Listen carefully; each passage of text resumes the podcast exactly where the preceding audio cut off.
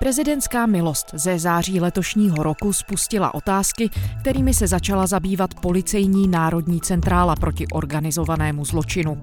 Miloš Zeman omilostnil podnikatele, který měl být podle žádosti velmi vážně nemocný. Jak ale zjistili reportéři radiožurnálu a i rozhlasu, v posledních třech letech muž aktivně rozvíjel svůj biznis, dokonce kvůli němu cestoval. Jak podnikatel i prezidentova kancelář situaci vysvětlují?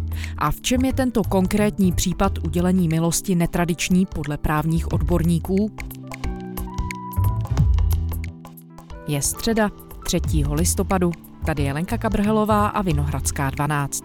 Spravodajský podcast Českého rozhlasu. Markéta Chaloupská, reportérka radiožurnálu. Ahoj Markéto. Hezký den a Martin Štorkán, reportér serveru iRozhlas.cz. Ahoj Martine. Hezký den. Martine, Markéto, vy jste se věnovali tématu udělení milosti ze strany prezidenta Miloše Zemana. Šlo o muže stíhaného za krácení daní. Zjistili jste, že ten akt sám o sobě vyvolává otázky hned v několika rovinách. V čem to je problematické, Martine? Prezident Miloš Zeman v září udělil milost. My jsme zjistili, že ji udělil muži podnikateli Pavlu Podrouškovi. Prezident Zeman zastavil jeho stíhání za krácení daní, navíc mu odpustil podmínku za to, že řídil v opilosti. Podroužek má být alespoň podle té žádosti o milost, kterou jsme získali, už tři roky vážně nemocný. My jsme ale zjistili, že dál podniká, že od roku 2019 se dostal do vedení šesti firem. Jednu z nich dokonce nechal zapsat do obchodního rejstříku deset dní poté, co získal od prezidenta milost. Za zmínku také stojí, že je to teprve třetí Zemanová abolice, to znamená zastavení trestního stíhání. Jednu udělil v roce 2016, druhou v roce 2018. Na případ jsme upozornili i premiéra Andreje Babiše. Ten podle svých slov nevěděl o tom, že omilostněný podnikatel dál rozjíždí svůj biznis a přes svůj údajně špatný zdravotní stav nadále podniká. Celou věc nechá prověřit. Prezident Miloš Zeman udělil milost těžce chronicky nemocnému, který je stíhaný kvůli krácení daní. Prominul mu také půlroční podmíněný trest za ohrožení pod vlivem návykové látky. Na stránkách Pražského hradu to zveřejnil prezidentův mluvčí. Prezident republiky Miloš Zeman dne 14. září 2021 cestou milosti rozhodl o zastavení trestního stíhání a o prominutí podmíněného Prezident trestu. Miloš Zeman udělením milosti zastavil stíhání těžce chronicky nemocného, který byl obviněn z krácení daně nebo jiného povinného poplatku. Zrušil mu také půlroční podmíněný trest, který dostal za ohrožení pod vlivem návykové látky. Pražský hrad zveřejnil milost v době, kdy je Zeman hospitalizovaný v ústřední vojenské nemocnici. Prezident Miloš Zeman v září udělil milost podnikateli Pavlu Podrouškovi, který má být podle žádosti o milost už tři roky vážně nemocný.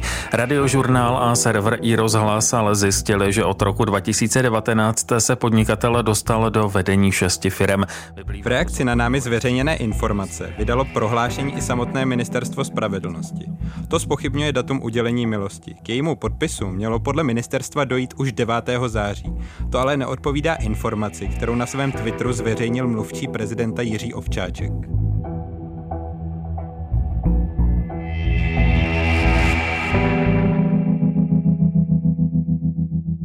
Markéto, a víme, co přesně prezident panu Podrouškovi odpustil? Víme, proč mu milost udělil?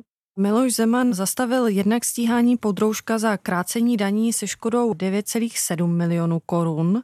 A podroužka obvinila pražská hospodářská kriminálka 30. prosince loňského roku. Hrozilo mu, pokud by se tedy ten případ dostal až k soudu, 2 až 8 let vězení.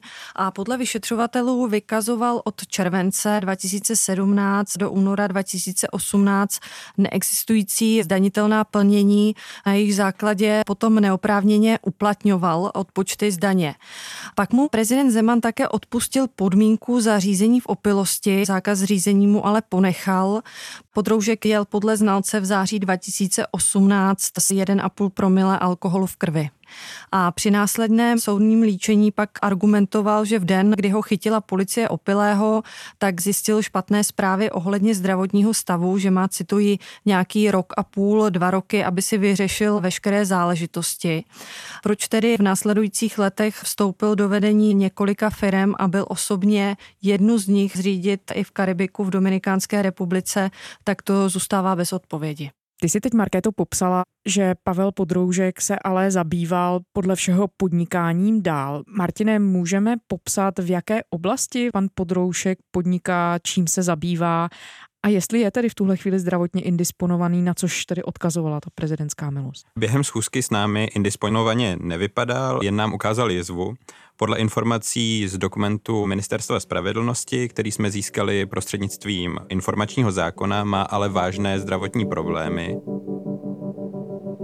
Obviněný přípisem ze dne 37.2021, který byl našemu úřadu doručen 2.8.2021, svůj souhlas vyslovil a současně doložil lékařskou zprávu praktické lékařky ze dne 28.7.2021. Z níž vyplývá, že trpí zejména chronickým srdečním selháním, těžkou refluxní ezofagitidou s ulceracemi, sideropenickou anémií s deficitem folátu, podle stanoviska obvodní lékařky, které je obsažené v tom dokumentu, trpí například chronickým srdečním selháním, akutním zánětem slinivky nebo astmatem. Ministerstvo v nejnovějším prohlášení tvrdí, že se nerozhodovalo jen podle jedné zprávy, ale ze souhrnu zpráv od různých lékařů a zdravotnických zařízení.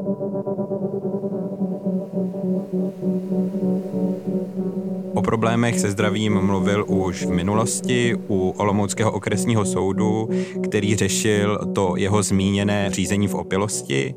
Přesto, jak už jsme zmínili, se od roku 2019 dostal do vedení šesti firm ve třech městech, Brně, Olomouci a Praze a oblasti jejich podnikání jsou různé. Například firma Easy Waste Group obchoduje s odpady, Job Cooperation zase podle těch jejich webových stránek dodává do firm externí pracovníky. Že dodává zaměstnance na zakázku a to hlavně z Ukrajiny je podle bývalých podroužkových kolegů, se kterými jsme mluvili, jeho hlavní způsob obživy a zabývá se jim už několik let. Ty jsi zmiňoval, že jste za Pavlem Podrouškem vyrazili. Markéto vysvětlil nějak to, že i když ty dokumenty tedy uváděly, že je nevyléčitelně nemocný, že teď opět podle všeho podniká? My jsme se s ním potkali, když šel do kanceláře jedné ze svých firm, předtím byl pracovně mimo město. Dobrý den. Máte, dobrý den. Jo, pane To jsem já. Dobrý den. Dobrý den. Uh, můžeme jít do patru? Jo. On na sobě měl módní sako, na zápěstí měl masivní stříbrný řetěz a schody vyšel bez potíží a působil v celku energicky. On si totiž původně myslel, že jde na domluvenou pracovní schůzku. My jsme z Českého rozhlasu z radiožurnálu. Ah, no. A chtěli jsme se zeptat ohledně té milosti. Co jste dostal? Ah. Jestli by s váma bylo My jsme si s ním tu schůzku dohodli pod touto záminkou, abychom zjistili, zda milostněný i při svůj závažný zdravotní stav pracuje. On nám ale na řadu otázek odpověď prostě nedal. Na základě čeho jste dostal milost?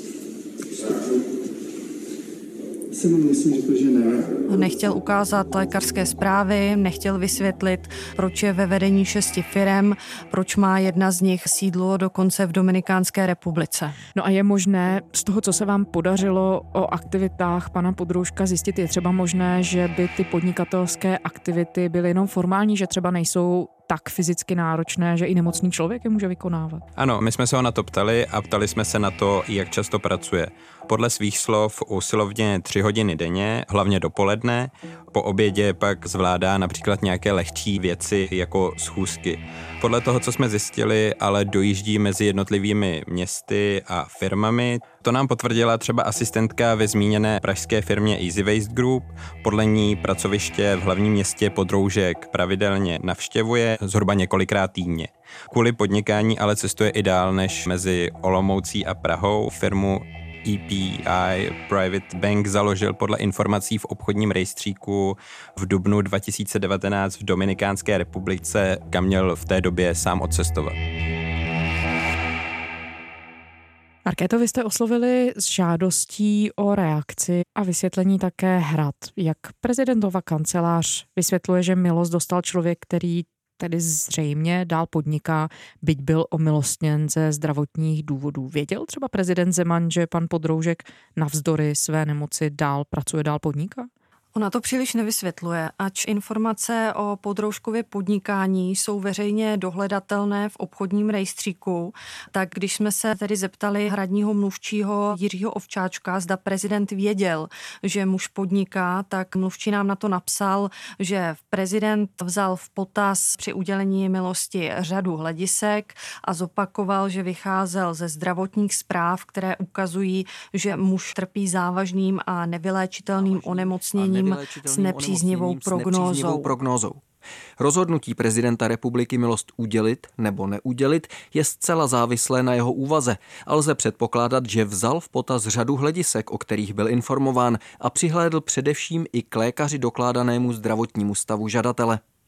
Jenže to má řadu ale. My jsme ty zdravotní zprávy neviděli, pan Podroužek nám je nechtěl ukázat, nechtěl ani říct, kdo je jeho lékař a dokonce ani nechtěl říct, kdo je jeho advokát. Odmítl ale, že by se znal s někým z hradu, třeba s hradním kancléřem Vratislavem Minářem nebo s neformálním poradcem prezidenta Martinem Nejedlým. Markéto, jak vlastně ten proces udělení milosti funguje? Kdo všechno, jaké instituce nebo třeba i jací jedinci tu žádost posuzují a kdo ji vůbec může podat a kdo má nakonec rozhodující slovo. Pokud se jedná o zdravotní stav, musí taková milost jít přes Ministerstvo spravedlnosti, tedy v tomto případě přes Marii Benešovou zahnutí ano. Ministerstvo si vyžádá zdravotní dokumentaci a po vyhodnocení toho zdravotního stavu buď ministrině danou žádost o milost zamítne, naopak v případě zjištění závažného zdravotního stavu takovou žádost postupuje prezidentu republiky, který má to hlavní slovo.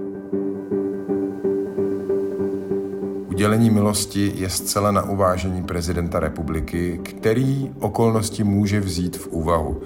Ministerstvo se omezuje na zkoumání zdravotního stavu osoby, v jejíž prospěch je o milost žádáno případě pana Podrouška ministrině podle mluvčího ministerstva spravedlnosti Vladimíra Řepky prezidentovi nedala žádné doporučení, jak má žádost posoudit. Zajímavé na tom je, že žádost za podroužka podávala jeho matka a omilostněný podnikatel pak svůj stav doložil lékařskou zprávou praktické lékařky, což tedy vyplývá z té žádosti o milost, tedy ne žádného odborníka, jak by si člověk mohl myslet.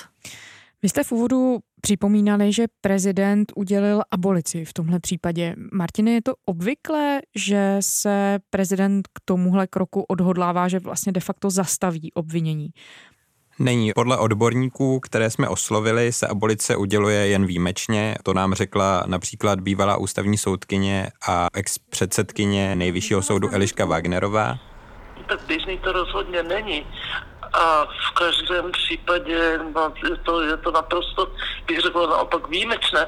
Ovšem, podle ní navíc působí podroušková milost, a teď budu citovat, velmi zvláštně a podivně. Je to, je to podivné, samozřejmě, že je to podivné. K tomu se vlastně nic nedá říct, protože skutečně eh, takhle to působí velmi divně, velmi zvláštně, ale prostě bez bližších nějakých dalších podrobností to vlastně nelze komentovat. Ústavní právník Jan Kysela zase upozorňuje na skutečnost, že se celá věc odehrála ve chvíli, kdy nebylo jasné, v jakém zdravotním stavu prezident Zeman vlastně je. Markéto, a sám prezident Zeman, víme víc o tom, jak se on vyjadřoval třeba i v minulosti o udělování prezidentských milostí. Odpovídá tenhle konkrétní postup přístupu, který prezident sliboval hájit? Prezident Zeman už před prezidentskými volbami v roce 2013 řekl, že milosti bude dávat jen ve striktně omezeném okruhu humanitárních případů. Já bych žádné milosti neuděloval. Vy byste neudělal ani jednu milost, ne. kdybyste byl prezident? Já si dovedu představit udělení milosti pouze v jednom jediném příkladě. Kdy nějaký člověk umírá a chce být posledních několik týdnů svého života, chce být v domácím prostředí, takže bych mu udělal milost na těch několik týdnů z humanitárních důvodů. Jako podmínky si stanovil, že pachatel nesmí mít na svědomí závažný trestný čin, musí mít vážné zdravotní problémy a zajištěné rodinné zázemí. K abolici, tedy k zastavení stíhání, dříve Zeman přistoupil podle dostupných informací jen dvakrát a všechno to byly vysvětlené a zcela jasné případy. Pan prezident nařídil, aby se u omilostněného nepokračovalo v trestním stíhání za přečin maření výkonu úředního rozhodnutí a vykázání. Podnět k posouzení žádosti o milost byl panu prezidentovi předložen ministrem spravedlnosti Robertem Pelikánem. Na žádost státní zástupkyně zastavil třeba v roce 2016 stíhání muže, který kvůli poškození mozku po cévní mozkové příhodě nebyl schopen chápat smysl samotného trestního řízení. A v roce 2018 pak prezident Zeman zastavil stíhání pro neplacení výživného u muže, který přišel o obě nohy. Pan prezident svým milosedným činem pouze zamezil dalšímu neúměrnému zatížení již tak nezávidění hodné situace zdravotně postiženého.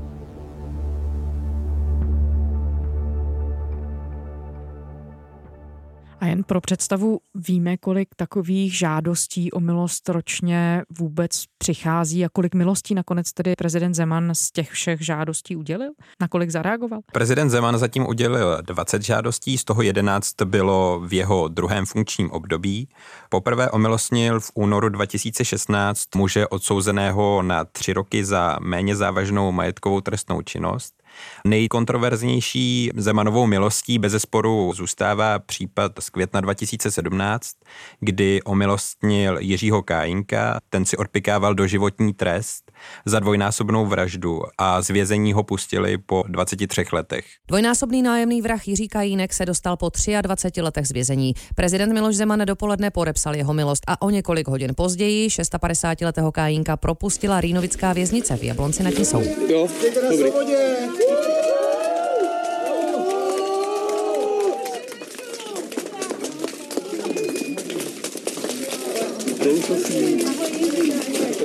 Zeman později řekl, že žádnou takovou milost by už neudělil. Za zmínku stojí i případ Petra Langa z Ostravy. Ten dal facku muži, který pronásledoval jeho dcery a kvůli tomu skončil na pět let ve vězení, protože muž v důsledku napadení zemřel. Dívky pak prosili prezidenta Zemana o milost, z prezidentské kanceláře jim ale odepsali, že by se měli hlavně zaměřit na studium.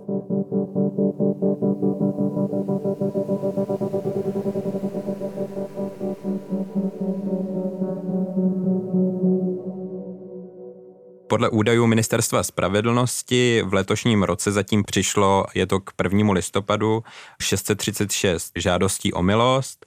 Loni to ale bylo více než 800, bez ohledu na důvody. Argumentace zdravotním stavem, tak jako v případě podroužka, je podle mluvčího Ministerstva spravedlnosti Vladimíra Řepky jedna z těch častějších. Markéto, to vaše reportování odhalilo zásadní otázky, které jste tu teď naznačili. Reakci hradu jsme zmiňovali. Víme, co bude vůbec dál s tím případem. Je možné, že se celou věcí budou zabývat i jiné instituce zapojené do toho řetězce, který si zmiňovala, který se procesu udělení milosti dotýká. My víme, že se případem zabývá Národní centrála proti organizovanému zločinu. Tam může například zkoumat, v jakém stavu byl prezident, když milost podepisoval, tak jestli všechny dokumenty předložené hradu byly pravé a tak dále. A pokud se pan Podroužek léčí, zcela jistě jsou záznamy i u jeho zdravotní pojišťovny, takže je poměrně lehké ověřit, jak na tom je. Co přesně bude policie zjišťovat, to zatím není jasné. Mluvčí NCOZ Jaroslav Jaroslav Ibehej to odmítl komentovat. Faktem ale je, že i kdyby se změnily okolnosti, za kterých byla milost udělena, tak na platnosti udělené milosti to nic nemění. To nám potvrdil přímo mluvčí hradu Jiří Ovčáček.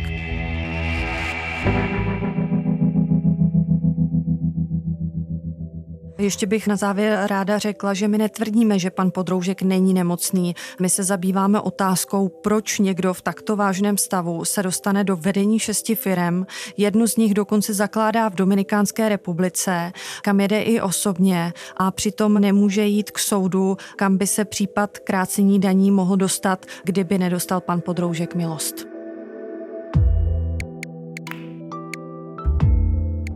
Markéta Chaloupská, reportérka radiožurnálu a Martin Štorkán, reportér serveru iRozhlas.cz. Děkujeme za rozhovor. Děkujeme za pozvání, hezký den. Díky. A to je ze středeční Vinohradské 12 vše.